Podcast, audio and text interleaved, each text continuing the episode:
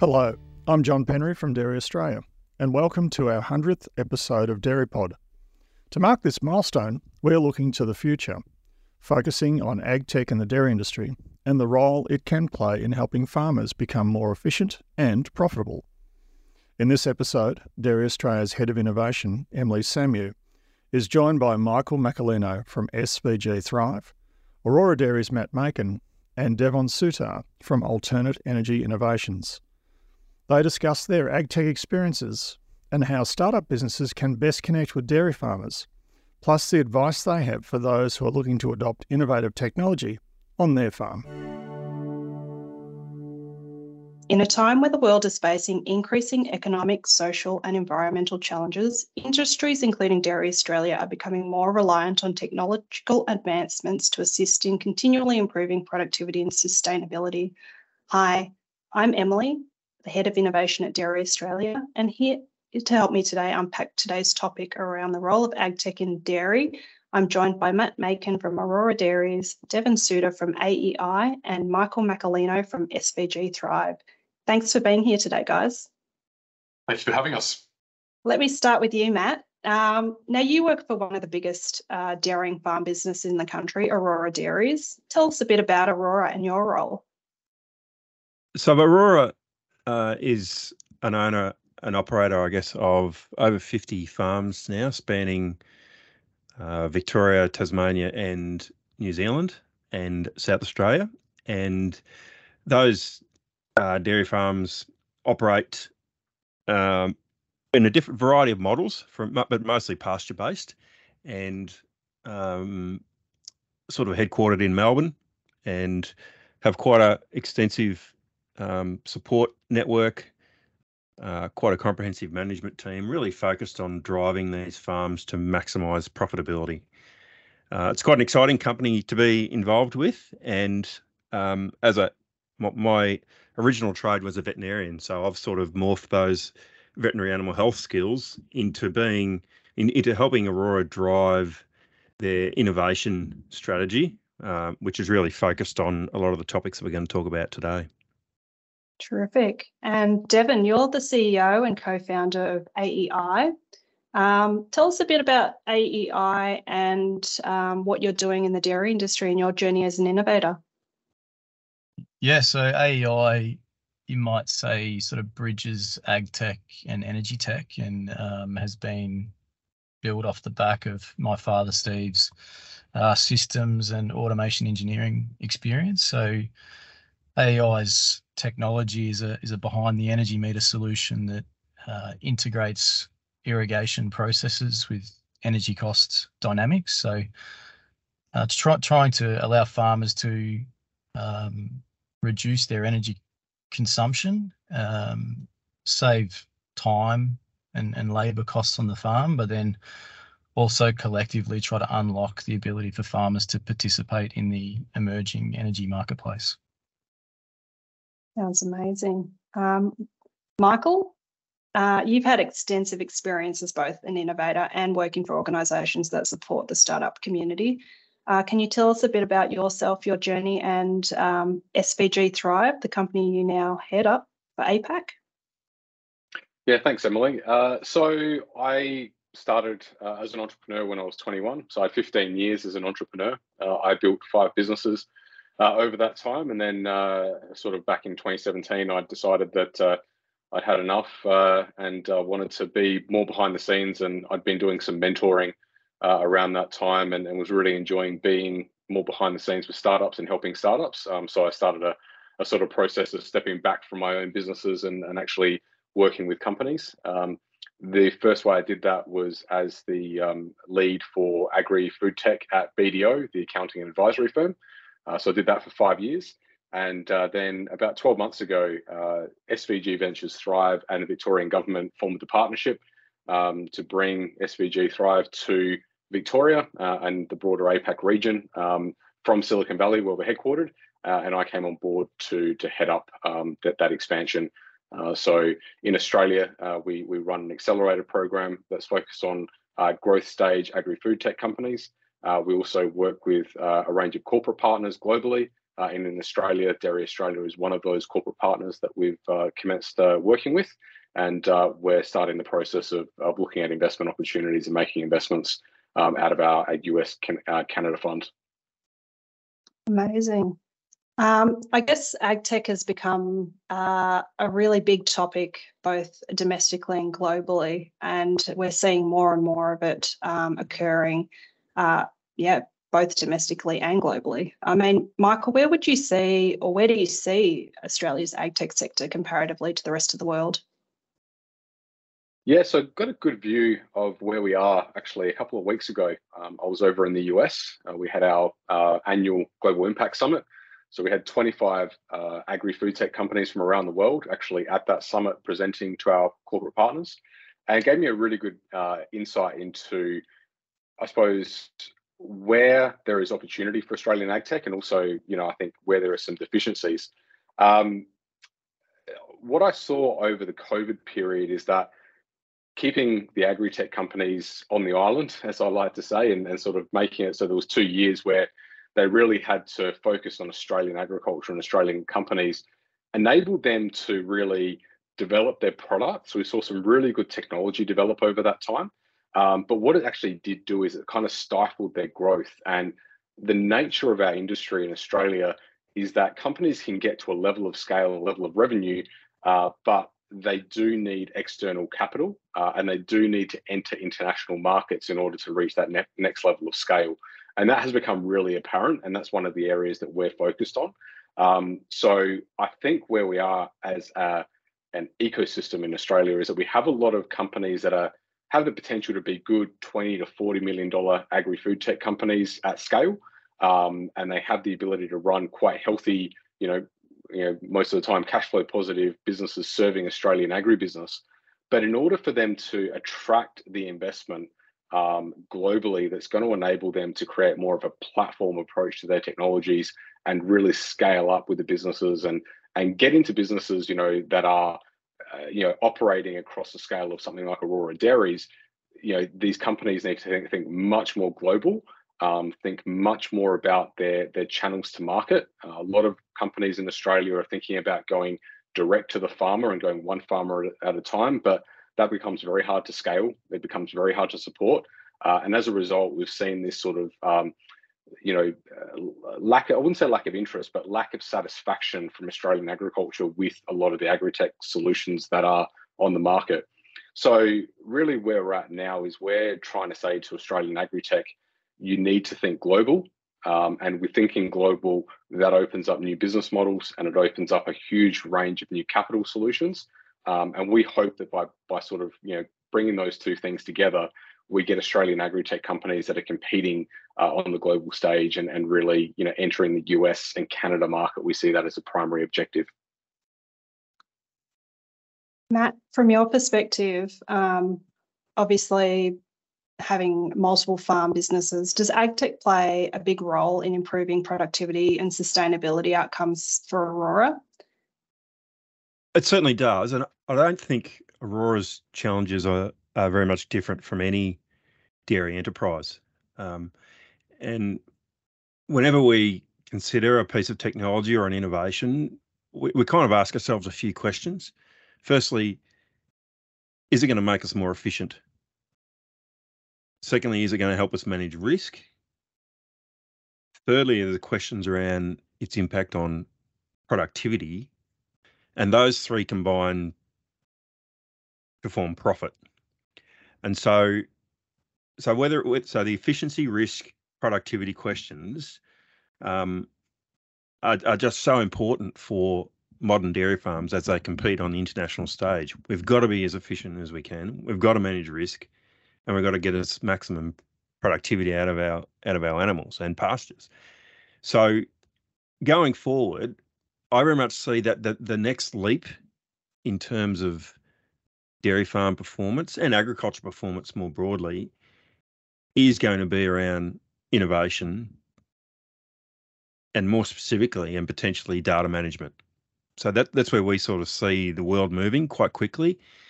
Um, so think thinking that you know, we're going to be able to easily improve productivity by 10% through a pasture improvement or through an animal animal improvement or through milk harvesting improvement by themselves is is quite unlikely. But um, when you can combine those together, to the to us that that's where the future gains are going to be.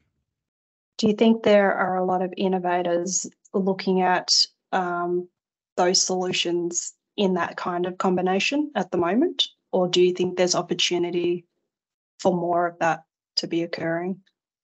I think there is an opportunity for more of it, and I think I, I mean we get approached quite regularly by innovative companies, startups, and and more mature ones with a with a product or service offering, and uh, my message to them often is is you got to bring it back to those three elements because if it doesn't tick one, two, or three of those boxes, so efficiency, risk, or productivity, then it's unlikely to be hugely successful in the industry.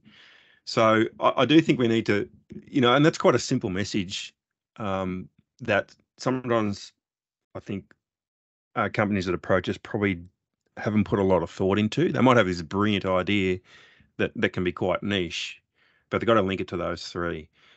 Um, if if they can do that, there's there's quite a sweet spot there and a real opportunity to have their product or service expand at scale quite quickly. Um, yeah, but so so I do I would encourage them all to think a bit more along those lines because particularly in the corporate dairy farm space, it's it's the ROI. You know, it's it's it's got to provide an economic return, or it's not going to happen. And mm. you know, I, I think most dairy farms are sort of in that space nowadays too. That that's you know, you don't do things just for the sake of it. Um, and, and I think that's a, that's a great space for the industry to be heading down. Mm. On that point, Devon, as an innovator, I mean, uh, what have you seen as some of the key challenges you've experienced in trying to get your technology solution out there to farms like farm businesses like Matt? Yeah, I think I think Matt touched on it just then in terms of I guess every piece of ag tech has its sort of unique value proposition for the farmer, but um, farms can be quite complex in in the different arrays of tech applications that you need to consider how your tech fits in with the overall, you know, implementation of um, tech across the entire operation. And then one of the challenges as an early stage innovator is trying to work out of the other tech providers who you could not necessarily compete with, but collaborate with, which of those are going to potentially be the winners because if the market's a bit saturated with ag tech and you, and you, you collaborate and partner with those um, who don't have um, the same views on the need to collaborate, you could you could be partnering with the wrong people, and that can only stall your growth. So trying to work out who are the leaders in the space, but also have an open mind to collaboration can then allow you to sort of leverage um, those those partnerships to to achieve scale more quickly off the back of um, existing trust and customer base? I mean, in this day and age, it seems like there's no ideas are in no shortage. Um, Matt, uh, what do you what does Aurora look for in terms of um, when you've got one company and another company coming to you with their ideas? Obviously, you've got your um, key requirements in which they need to meet. But how do you then go about, you know, trialing that on farm or implementing those solutions on farm? Yeah, that's a really good question, Emily. And like ha- having a great piece of tech is is the first step, right? But there's two even more critical steps after that. One is, and Michael touched on this, is their ability to service across a wide geographic area. And this, this, again, this is the same for the family farm as it is for for Aurora. That your service provider has got to be able to provide backup service. And you know this equipment's operating in harsh environments often, um, and most equipment breaks down. You know whether whether we like it or not. So so that uh, we really look for that ability to provide post sale service and support. Absolutely critical. Mm-hmm. the, the, the second element, which is equally important, is around people. Again, you can have the greatest piece of tech, but if there's no well-defined change management process on farm to get the staff on board, to get them using the technology, um, it invariably fails. And that is probably something a little bit unique about Aurora is is as opposed to the modern dairy farm. You know, the modern dairy farmer can make a decision. A family farmer can just make a decision off the bat. They're responsible for it, and they're accountable for it. In in a corporate environment, they're still responsible and accountable, but the process um, is is a little bit more uh, cumbersome, if if that's the word. But invariably, we've got to have systems so that the people can adopt the technology. Um, and I've, you know, I've made mistakes in in in putting systems on farm and not having that right people support and people change management process in place, um, and and you end up wasting money. So, yeah, th- so thought into that post sales service question and thought into that change management human HR question um, are, are equally critical to the success of of any piece of tech. Mm. And Michael, obviously, you know, wearing your accelerator hat, uh, what role what role do you, would you say SVG Thrive plays between innov- industry and innovators um, to ensure that you know they're getting that farm businesses are getting that full package um, and you know as an investment firm how are you assessing investment opportunities for Australian dairy farms?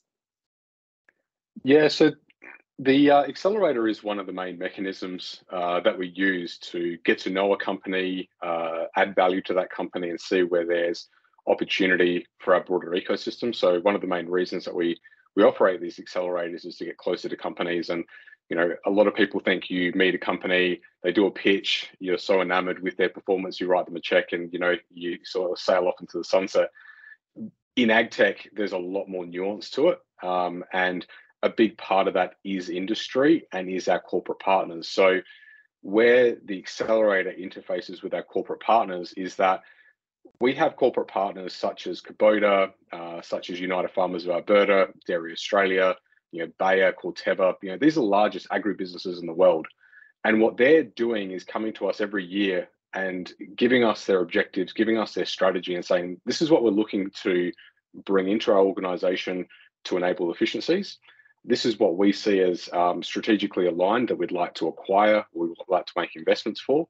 Uh, and this is where, in the likes of Dairy Australia or United Farmers of Alberta, this is where our stakeholders are saying to us, we need help and we need solutions. Uh, and as our representatives go out there and find that. So the accelerator plays multiple roles. It's a validation tool for us for investments, but it's also an interface with industry.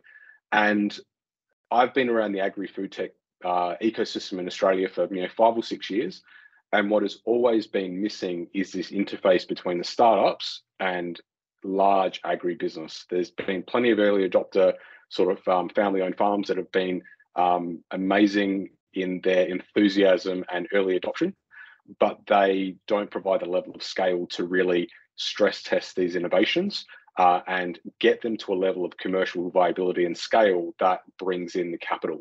Um, so what we're trying to bring to the to the ecosystem across Australia uh, and New Zealand in our sort of uh, operations here is really getting them to connect with our corporate partners. And we saw that uh, last week when we were in the US. Uh, I had three Australian um, agri company, agri-tech companies with me. We made introductions to the likes of Driscoll's, Western Growers, Valmont, um, and those interactions were, I think, for these startups, incredibly valuable because they saw the scale at which an organization such as Valmont operates. They've got 150,000 pivots um, dotted across the world, and if you have uh, a technology, a data technology, or a image capturing technology, or a sensor and you can then deploy it onto 150,000 uh, pivots through a partnership such as you know something with Valmont or Valley Irrigation, all of a sudden your commercialization, business model, technology roadmap, everything changes. So what we've seen in Australia is that there is this very much um, you know Australia centric focus on business model and technology growth. And what we're trying to do, and, and we're definitely you know pushing up against some challenges in trying to articulate this, is that in order to drastically influence the way and, and have uh, our food system operates and have these step changes in innovation that Matt alluded to, you need to think global and it needs to be a partnership approach between you know uh, the technology providers between research capital agribusiness. Everyone has to work together to enable all of this to work. So that's definitely what we're trying to do with the accelerator. It's not not about sort of just you know having a demo day and you know everyone gets a round of applause and you know everyone's happy that's definitely a part of it but we're trying to make real meaningful impact um, you know through these corporate partnerships and through capital Devon, so from your perspective as an innovator, I guess what what's been effective channels to market for you for AEI? Um, how have you approached early adopters of your technology, and how do you think it's going to change as you scale? Yeah, I think I mean we're we're located in in Gippsland, so we are lucky that we um, have a, a, number of early adopters sort of on our on our doorstep, and that that's certainly helped us helped us to to you know pilot and, and trial the products with some some open-minded local farmers. But know, we certainly see um, you know when when we in, in in a quest to scale to to a completely different level the the need um, for those partnerships that I spoke about before that, that, you just won't achieve it with, without those so um, I think there's in our tech in particular the, the ability to integrate um, the energy management aspect with the uh, water and irrigation management side of things is is key. Um, just as an example, but um, the the challenge is not just across dairy, but others. Every different type of farming also has different nuances. So the ability to scale across multiple agriculture sectors, even outside of dairy, is important. So you kind of need to have a good grasp of not just dairy, but but what, what your tech does in, in a cropping scenario, what it does in a in a vertical farming scenario, in our case, or what it does in a um, cotton farm, you know, scenario, or um, to achieve scale not just across the dairy sector, but across ag in general. Yeah. And how are you, how are you going about validating um, that technology across the various different sectors? Yeah, I mean, we're, we're on the energy side, um, just accessing um, some knowledge of the the operations al- alongside of energy use interval data probably gives us enough information to to sort of understand what the energy profile looks um, for different types of agriculture. And then um, Steve, uh, our CTO, will, will, will, typically run a, a bit of a uh, an algorithm across the farming um, entity, and, and that'll allow us to spit out some numbers that will tell us how effective it will be in different scenarios. And typically for us, it's it's those who have a combination of um, high energy use, but also the ability to um, vary their load and shift their load to different periods of the day. And, and the more that happens, the more effective the tech can be, but not just on the energy side.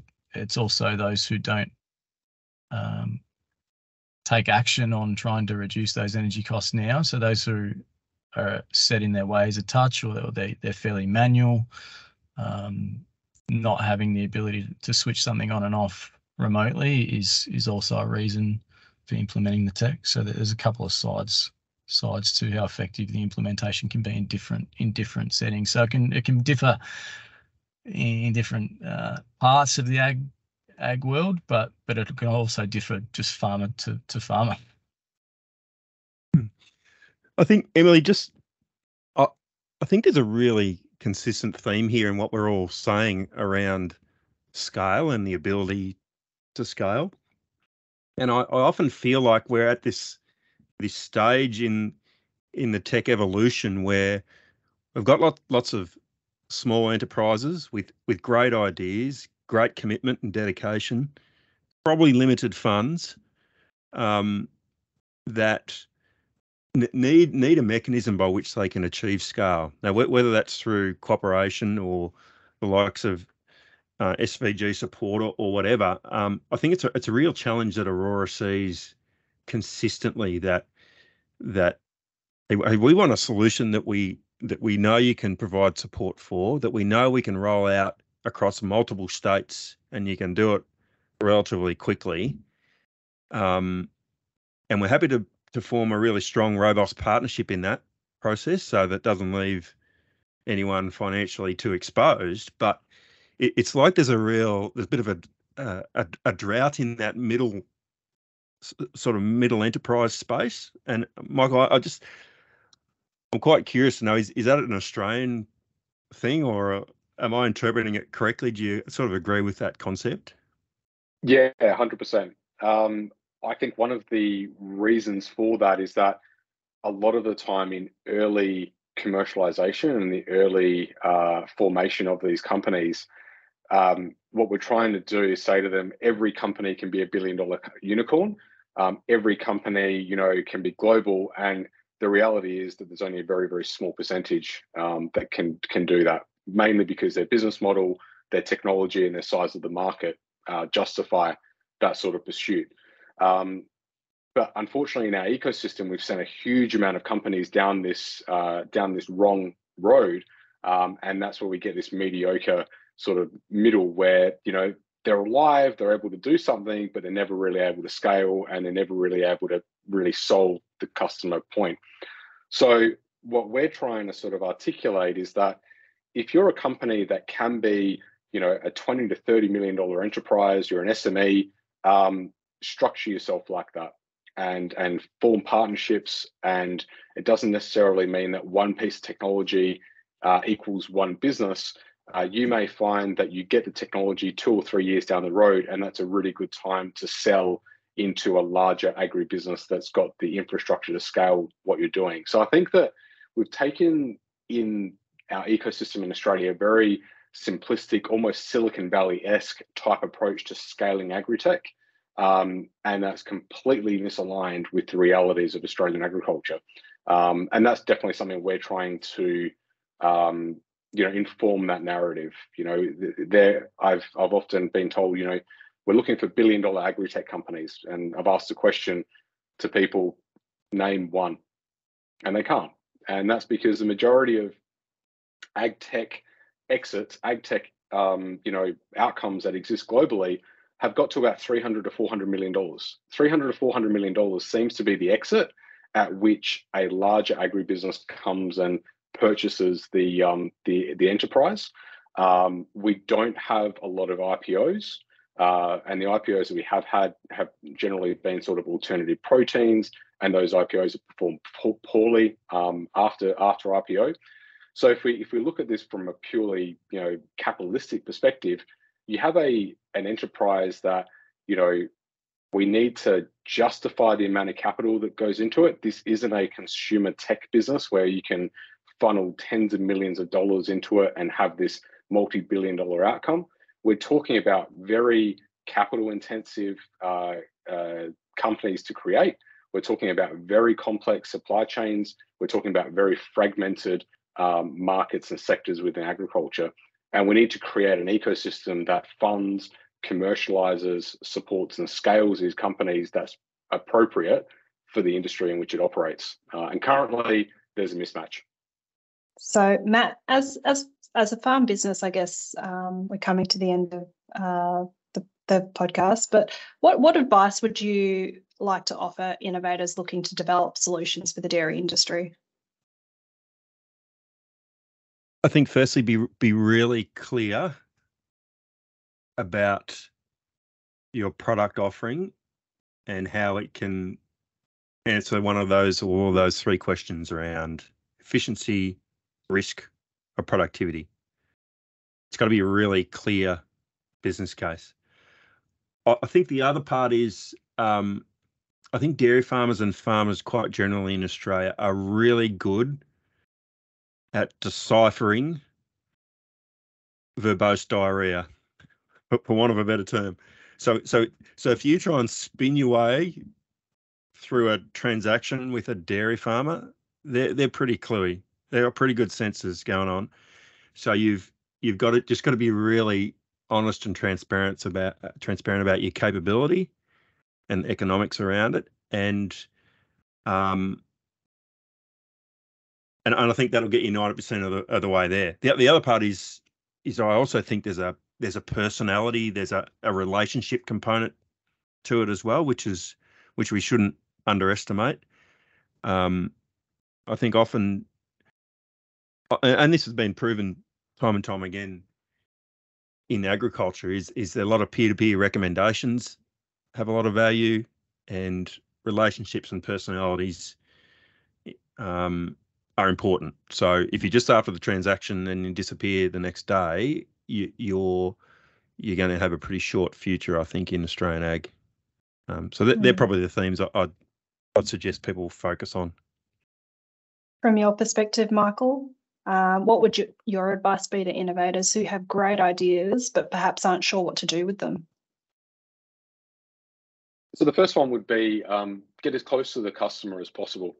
Um, when I I don't come from an agricultural background, uh, but when I started to form an interest in it back in 2017, I spent 18 months, two years, um, not actually doing anything, but actually going to field days, to grower days, to having opportunities to speak to farmers, to listening to podcasts, to reading reports. I consumed as much information as possible uh, to form my opinion before I had an opinion. And the companies that we've seen be successful are the ones that are developing their technology where they're literally sleeping in a swag outside a food processing, you know, an abattoir or a feedlot or a, a grain silo. You know, in the middle of harvest, you shouldn't be in a, a co-working space.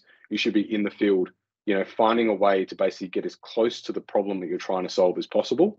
Um, and by far, we've seen that the companies that are successful, the ones that are, are getting that close to the customer, because as Matt has said, there are a lot of problems in Australian agriculture that they're looking for solutions for. Uh, but if you can't prove that return on investment, uh, you're not going to get very far. And the best way to prove that return on investment is to be able to get close enough to quantify it with your target customer. Um, so that would be my my key piece of advice. That's great advice. And Devon, uh, what words of wisdom would you have for your fellow startup innovators out there that would help them on their journey? Yeah, I think I think I would agree with both um, Matt and Michael in that you do need to understand that target customer really well. And we started AEI uh, in 2018. So to get to the point we're at now, we've spent you know five years developing a tech and an understanding of of agriculture, having also not come from from agriculture backgrounds, and um, that that's certainly step number one. Is you, you need to understand that that target customer and and you do need to think about that after sales service certainly in uh, the, the, energy side that we're blending with um, farmers have often either been uh, burnt in the past or been served that diarrhea that Matt spoke about um, and had a bad experience and and someone potentially has rolled onto their site and installed a, a, a renewable asset and and never to be seen again um, and unfortunately, sometimes that means anyone who's selling something that combines energy and ag tech gets lumped into the same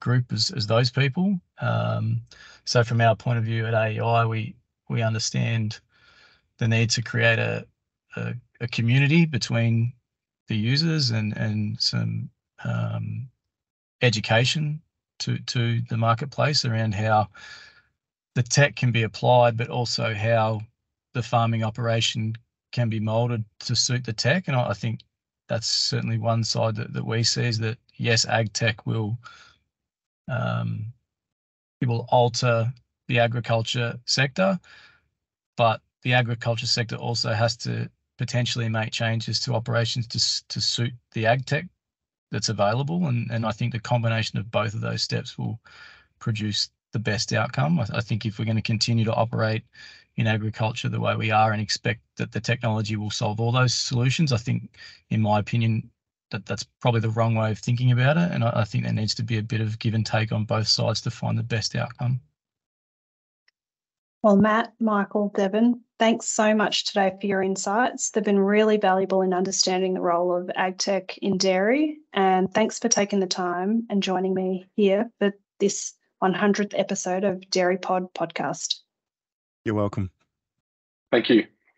Thanks, Emily.